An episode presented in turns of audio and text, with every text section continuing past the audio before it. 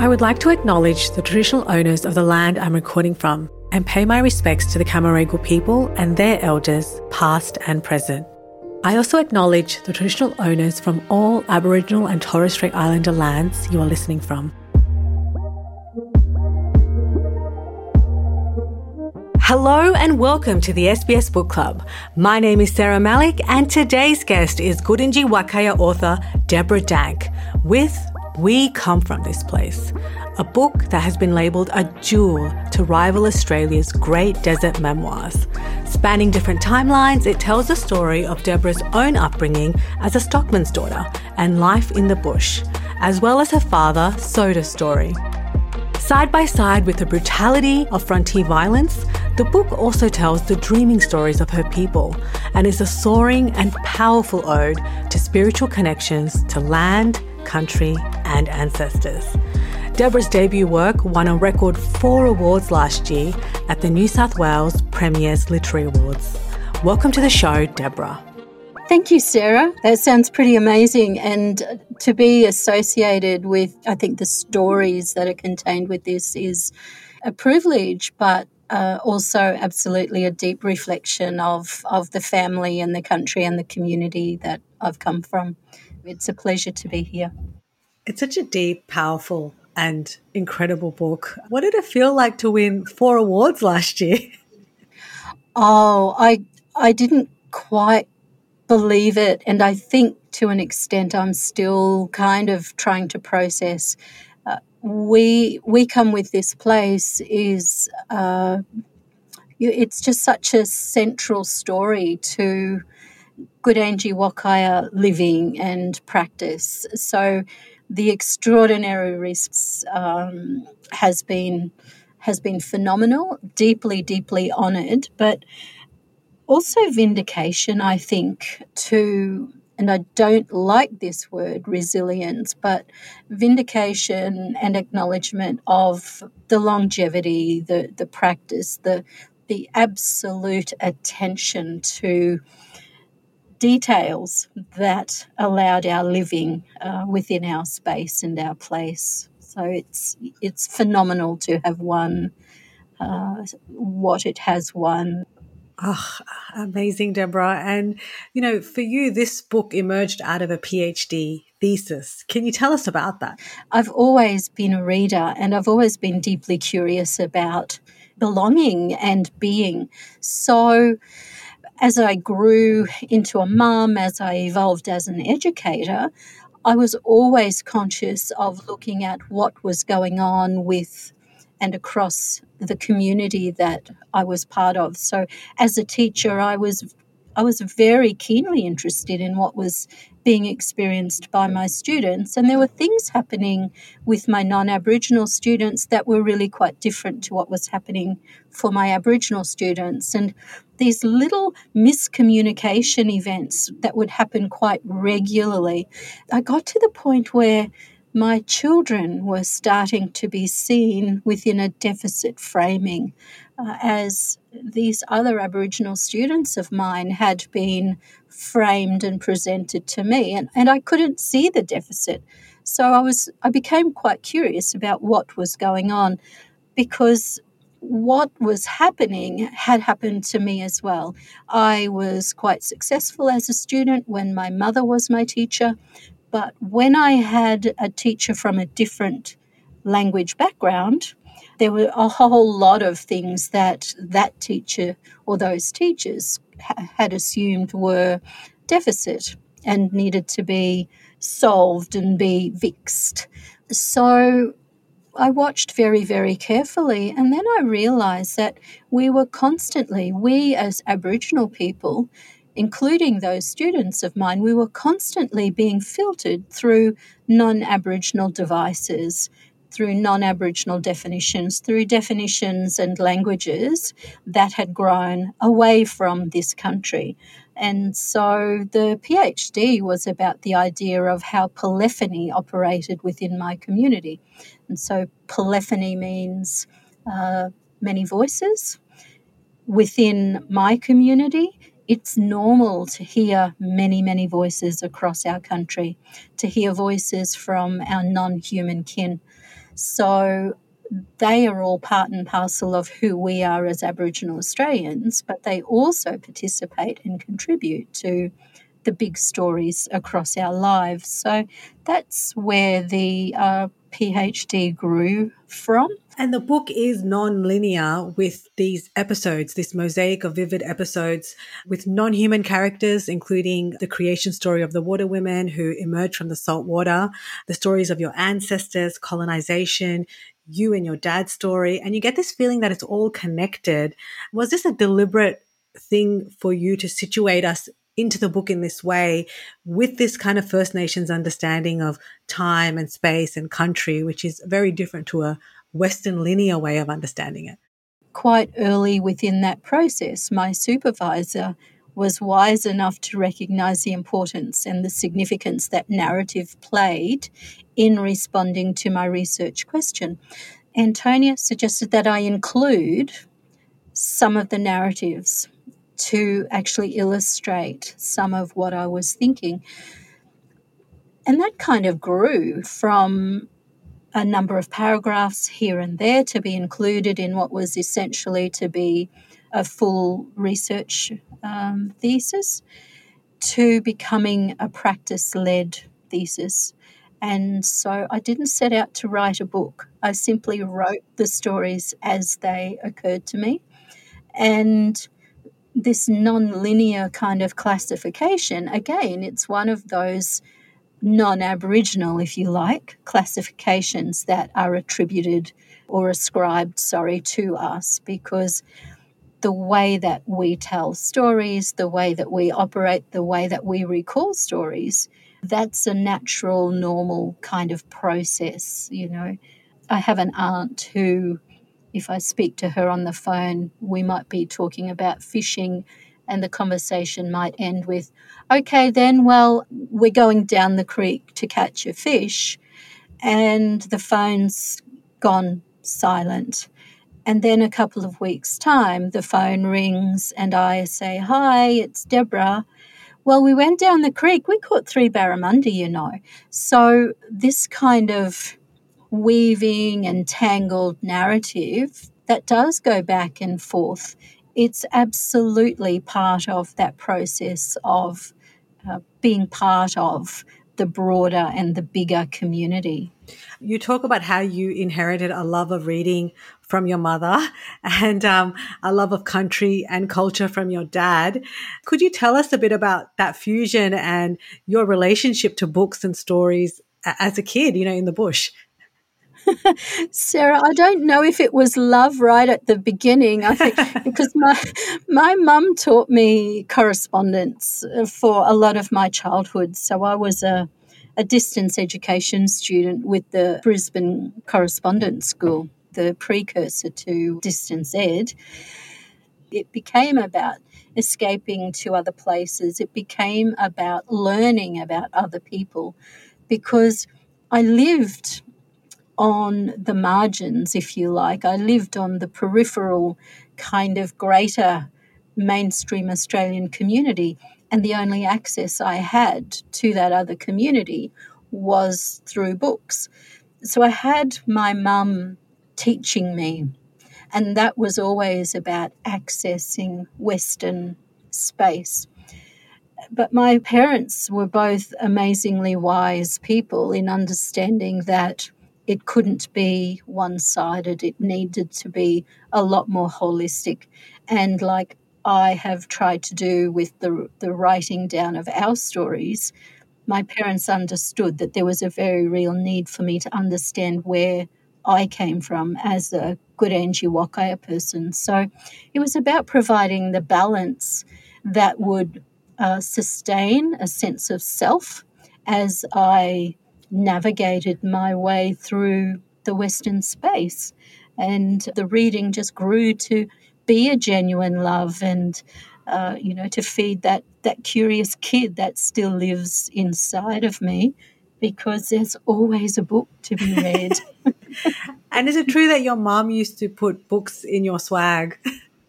Absolutely true. There was a place called Wanada, and it's on the on the Queensland Northern Territory border in the territory, and it's the place where one of the stations that my dad worked on would set up a stock camp and process cattle. And we'd go out to Wanada, and I remember particularly getting into bed one night and you know these books they were always jabbing us in bed, and my darling dad never ever once growled or moaned or groaned about the books because the poor man had just gotten so used to them being around. And yes, he didn't ever read or write English and was always considered to be illiterate, but he spoke three of our languages. So he was so far from being illiterate, it was it's ridiculous. But of course, I still see Aboriginal people who uh, come from where he comes from being classified as illiterate, and these big judgments made about capacity for complex thinking and you know ideas about intelligence being made around a person's competence in standard Australian English. And it's a very erroneous kind of thinking. I had these amazing people as my parents who were both, as I was growing, committed to teaching me the breadth and the fullness of what reading actually is, not just books. I think that's what's so beautiful about your book because so much of what we read in here is filtered through the white gaze, which is this deficit gaze. And your book is told through the First Nations lens. And it's such a strength based book. It's such an ode to First Nations spirituality and ecology and ways of being and ways of loving. And, but it doesn't shirk away from also the realities of colonial violence and the colonial violence that your father experienced as well, you know, on a cattle station, witnessing the assault of his mother, and then as a young man, forced off that cattle station and surviving a perilous journey on foot to Queensland after being accused of stealing livestock. And that's a horrific and traumatic experience that he, he has to survive. How did you find out these hidden family secrets and stories and decide to kind of weave them as part of this book? My family, uh, like others, you know, we've we all have those skeletons somewhere, whether they're in the closet or or hanging behind the door. I think I'd always wondered why Dad uh, could, in seconds, become really quite violent because you know, 95% of the time, he was this amazing father who, you know, he was nothing but nurturing. And something would happen and he would turn into this other person that I didn't recognize. My dad had been paid in tobacco as a child. Neither of my parents had ever touched alcohol. There was no alcohol in my family. So I didn't understand where that violence came from. And one day there was a big fight, and and he told us. He told us what had happened. It was really a, a quite a profound and but but growing, very very growing moment. I couldn't kind of not grow with that, and I understood for the first time that my parents were people beyond me. My parents just did not, uh, you know, exist in the world as my mother and my father, that they had lives and stories outside of and beyond mine, but that their stories were absolutely intertwined with my own. And those stories from my dad's past, particularly, and stories from my mum's past, had continued to have really significant impacts in our in those current lives. Uh, my dad played in a band, and we were at an event one night, and a non-Aboriginal man approached us, and he said, "I want to apologize to your father," and I said, "Why?" And he said, My father did truly awful, awful things to him and his family. And I, I knew in that moment that if he'd stayed and attempted to deliver that apology, then you know, there'd be awful, awful things. So I told him he needed to leave, that, you know, my father did not need his apology. And perhaps my father did, but it was not the time nor the place to deliver that apology. And it was a while after that we told Dad about that, and he said, I don't want anything to do with him or his apology uh, because what they did to my family was worse than how they treated the horses and the cattle. So, you know, those really big violent histories that we now in contemporary Australia like to imagine are in the far distant past are absolutely not in the past. They continue to reverberate loudly and strongly within too many Aboriginal communities. So, this notion of truth telling is critically important for all of us because within my work at universities, I talk about the genocide and the stolen generation, and I talk about all of those awful, awful things that occurred to us. But I am not allowed to talk about who did them to us because it upsets others. Uh, so, you know, we continue to have this one sided conversation about the trauma and the horror, but we don't have a truthful, balanced conversation about it was done to us, not by us, but it was done to us. And it's not about laying blame, it's not about asking anyone to feel guilty. It's absolutely asking everybody to participate in a more truthful conversation about our shared, very recent past and the impact that it continues to have. So, um, yeah, it's, you know, it, it kind of befuddles me to no end that we always talk about stolen generations. You know, we talk about the half caste, but we don't talk about how those babies were born to be half caste. It's a conversation that needs to be had. And that sexual violence is something that you depict in a very frank and matter of fact way that this was a almost uncommented upon reality on these stations. Mm-hmm. And there's a paragraph they tied in their belts and straightened moleskin pants and shared an evil noise that might be called laughter. As a group, they turned to strut back to the main house on the station back to where their women, sipping sherry, talked about the difficulty of training blacks to be reliable workers and pretended not to notice the births of half caste children. And your own father was a lighter skinned child, and this was this knowledge that these were the children of the station managers who had assaulted and raped the women on their station as a matter of entitlement. Mm. How important was it for you to label this violence? It was so critically important to do that for my grandmother. She deserved her truth to be told, just like we honour the truth told by non Aboriginal women now when they experience that violence. And not all relationships between Aboriginal and non Aboriginal people were violent, but too many were. And so, for my grandmother's sake, there was no way that I couldn't talk about what her experience had been because she deserved that same respect and that same honouring of her experience. It was really difficult to put that down because, as I said, I was writing this for my children. And so it was a way of telling my daughters what had happened to their great grandmother, but to also frame her in a way that was not a victim, but to frame her in a way that showed the fuller facet of her being. So, spirituality, family, and story, they're great strengths in this book. Would you say that that was what helped you not only survive but thrive?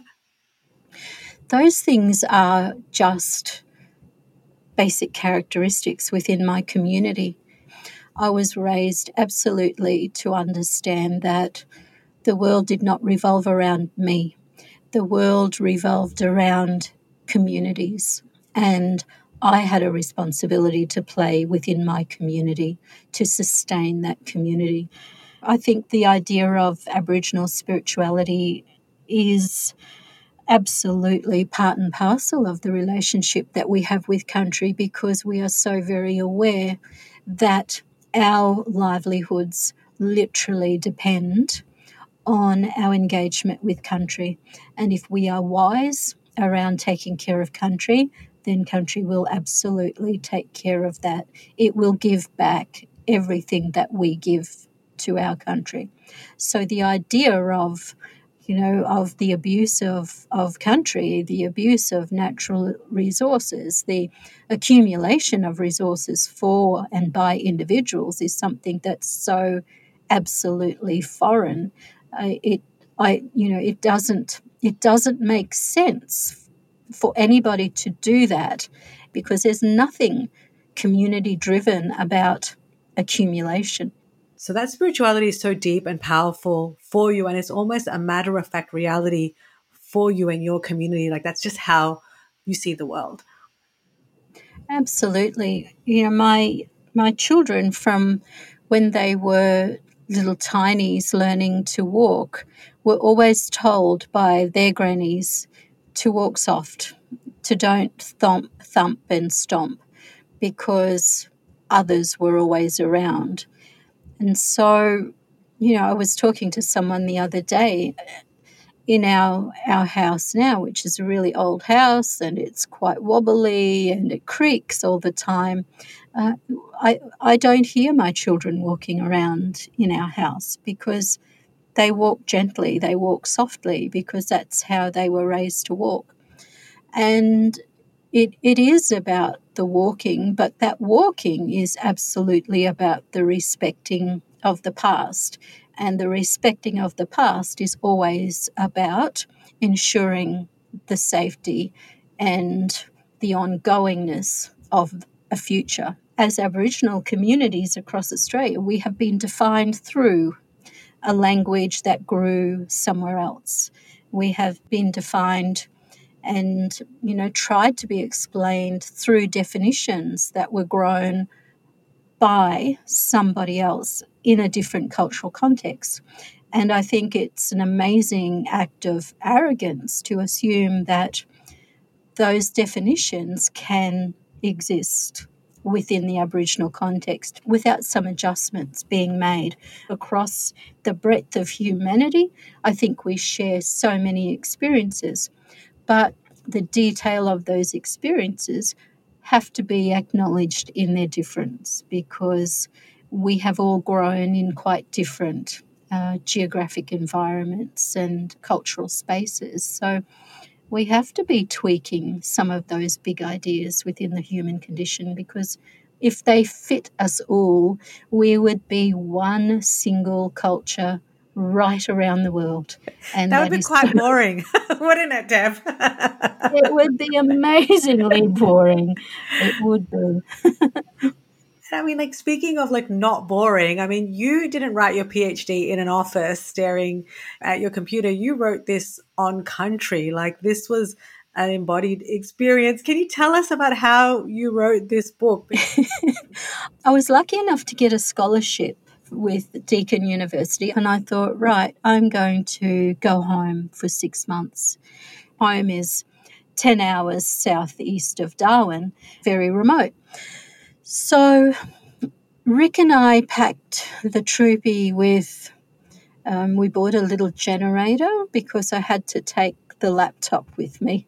And w- where home is, we have no phone coverage. So you know, electricity is always by generator if we have electricity. So we packed up this little the little generator and swag and of course books and the laptop and off we went. And we set up our camp near a river and we would catch mudgee overnight and I'd eat them for breakfast, the freshwater crayfish in the creek. And then we would walk in the afternoon. In the mornings, when it was cool, I would write.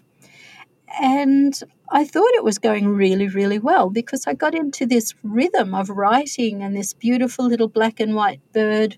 When it first came and started to dance around my feet, I was really quite scared because in my community, that bird is a messenger bird and it brings messages that are often sad.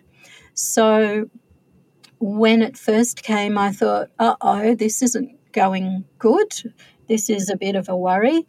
Um, but then it, it kept on coming, and then my aunt said, It's okay. Sometimes that bird just wants to hang around and be with you, and it'll tell its own stories. And so for the six months, that bird, probably maybe four times across a week, would come and just dance at my feet. And I know now what that bird was telling me. That bird was telling me, for goodness sake, Debra, what you are writing is so beyond boring, it's not funny, because I was diarising. Got up this morning, there were two mudgeggar in the trap. We cooked them, but I don't have any lemon left, so it was just salt.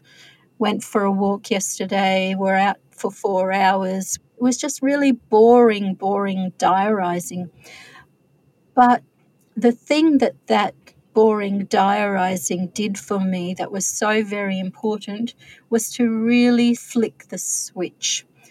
And it really made me become a lot more conscious of being at home. It became a lot easier to hear those stories, and it became a lot more obvious where all the non human kin were. So, that really boring diarising process enabled me to actually be conscious of shifting into my own space and to leave that PhD process behind. So it's not all happy lala, it's absolutely really big and frightening and scary and threatening.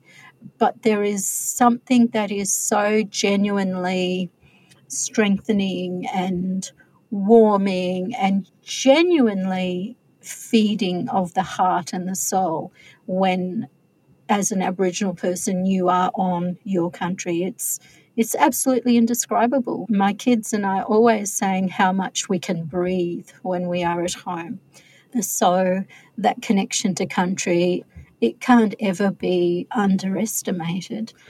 It's such a life affirming book there are scenes where you feel like you understand what it means to be fed by nature, like just this energy, especially some of the scenes around the fire and eating all that delicious food that's just been melting in all those juices. And I mean, for you especially, is it just like, when can I get out there again? Oh, totally. Totally. I have a range of barbecues just to try to replicate the taste, you know, down here because I, I live on Gubbi Gubbi country and it is magnificent and it's amazing and it has nurtured me and my kids, but it's it's not home in the way that home is home. When I talk to family up there and they've said we've got barramundi or we've gone out and we've got some beef and I can smell the fire. I can smell the food. I can taste the food. And I can't speak because my mouth is watering so much, you know, imagining that I am there. So when we do get home, it's it's always about food. It's always about being back out bush on country, checking in with the non-human kin. What have you got for us? You know, are the berries happening? You know, what have we got for food? What have you got to gift us? Well, we could smell the food and our mouths were salivating too as readers. So thank you for that, for um, giving us that longing and yearning as well. I think that is important for readers to know that it is such a joyous and uplifting book and a really special book. I think those moments of levity and also that, you know, you're depicting some of the horrors, but also within that, there is this dual reality of there's this harshness, but then there's also a lot of kind people that you meet, including, you know, the mm. Corbetts. Your, your, your dad worked for these station managers who were so deeply kind, and you were so surprised by that kindness of, of the Corbetts who treated you like family. And it helps mm. you realize there's always choices that we make to be cruel or to be kind. Yes, absolutely. You know, the, the Corbetts were, um, and the Corbetts remained great friends with my parents throughout their lives. Uh, you know, both of both Mr. and Mrs. Corbett have passed away now, but I'm still in contact with their eldest son. We were talking last year about there are so very few people who know where we grew up and experienced our childhood. And Mr. and Mrs. Corbett were just genuinely gorgeous people. They, you know, their priorities were about living and enjoying and, and living good lives. And so that's what we got to do when we were on Oban. You know, my mum was so embarrassed for so long after I'd gone across to the to the butcher shop and collected half of the bullock that had just been killed because I didn't know that this man was serious when he said, you know, come over and get get some meat for the family for tonight, Deborah. And um, so I just I wanted to just see how serious he was, and every single item of meat that I pointed to, Mr. Corbett gave to me, and so I was kind of horrified throughout that process, but it was a journey that I'd started. And so, Sarah, I couldn't stop, could I? so, you know, I was like, oh my goodness, what have I done? But he and Mrs. Corbett were just genuinely beautiful people. We went to an event at a neighbouring station once, and the people, the manager on the neighbouring station, wouldn't let us into a, a building. And so Mr. and Mrs. Corbett said, Well, that's fine. We'll all pack up and we'll all go home because we've come here as a family. And it was only after they did that that the neighbouring station manager said, "Oh, oh no, no, no. There's been a misunderstanding. You know, it's okay. It's okay. You know, they can stay there in that building." Without the goodwill of people like the Corbetts, without their insistence on acting on their principles, you know, my life at Oban would be incredibly different, but it was nothing but joy. It was still hard because living out bush in remote places is hard. It's really difficult. But the Corbetts were actually people, you know, there's that lovely, lovely saying that bad things happen when good people do nothing or some such thing. And the Corbetts actually always did something there are just so many scenes which I feel like they do offer that hopefulness. And especially your mother, who, you know, she grew up in also some really harsh environments where, you know, her and her community lived in like these hot metal boxes that were provided and not really intended for humans. And she went to a school that was patrolled by men with guns who would shoot pet dogs who followed kids to school.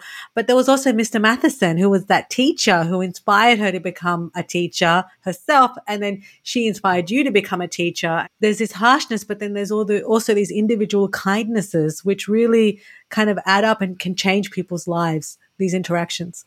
Yeah, she didn't inspire me to become a teacher. She told me that I had to. so she, fortunately, my mum knows me better than I know myself. But I also had the privilege of meeting Mr. Matheson as as a teacher, and he was Director General of the Queensland Department of Education. I was delivering a, a seminar, and um, he came up to me afterwards. I didn't realise who he was and so I was quite happy and confident around delivering this seminar. And afterwards, he came up to me and said, You know, who are you? Where have you come from? And when I said Camooweal, he just looked at me. He burst out laughing. He, he pointed to me and he says, Holt, you are a Holt. And I said, Well, my mother was a Holt. And he said, Yeah, Maxine. And so I thought that was pretty amazing that this man could find my mother uh, in me. And, and again, that was an amazing privilege, but an amazing responsibility to kind of uphold that kind of identity of, of hers around you know what what she represented and personified um, within a, a learning space so yes it was really nice That's such a special experience. And also now you being in this position to inspire and gift that to other kids who are going to be inspired by your work and, and the gift that you're giving them through this story. It's just, it must be an, an incredible full circle moment now as an educator to provide the kinds of works that I guess you wish that you had growing up? I I was really lucky, and I have had a really beautiful um, experience as a as a teacher, and I have worked hard to have been able to work across many many different parts of Australia, um, remote schools, urban schools, rural schools primary schools and high schools, you know, as class classroom based uh, teacher, regional consultant. Um, I've been regional manager of Indigenous education on the Sunshine Coast in Queensland. So, a, a very rich and, and varied career where I have always been impressed by the value of people and how much we all learn from each other and and I hope that my students have learned a little bit from me because I've certainly learned from them. Because this book is kind of an, an education, and and do you feel like it's an extension of your work with the Indigenous Literacy Foundation, which is something you're a part of. Like, is that an extension of your desire to empower communities and empower young people to realize the value and the worth in who they are and their own culture, as well as kind of giving them the tools to kind of engage in different worlds as well? I think so. I think I have always been really conscious of where I come from. I come from remote, and I didn't often see any recognition of the lived experience of people in remote places, Aboriginal or non Aboriginal. Every now and then I'd see non Aboriginal representation in remote places, but very rarely Aboriginal experience. When I had the opportunity to establish the Indigenous Literacy Foundation, I thought I thought that these people were really strange that they would pay me to drive around to remote community and talk with people in those places. And I was um, the literacy development facilitator with the Fred Hollows Foundation and was tasked with establishing what was a project um, into it becoming a foundation. And uh, Suzy Wilson, uh, the woman who came up with this idea that remote uh, students and families in remote places needed access to literature. And Suzy Wilson is is a phenomenal woman. She's a bookseller in Brisbane at Riverbend Books. She had these and still has these amazing contacts across the book industry in Australia. So there was really good support for the idea of establishing what has now become the Indigenous Literacy Foundation. But I was given the task of coming up with what this thing would look like. So I drove around to and spoke with and genuinely consulted with a whole host of different remote communities. I knew from my perspective, having grown in remote places, what literature, what processes, what um, programs would have gifted me, you know, greater access to Western education, settings, communities. Uh, but I wanted to make sure that it was about remote community and not just my imagining. So, book supply was absolutely part of that. And then I thought, well, we need to start with children because when I was a child, I remember I, I, I think I've been able to read since I was about four. And so that was important. So I set up that.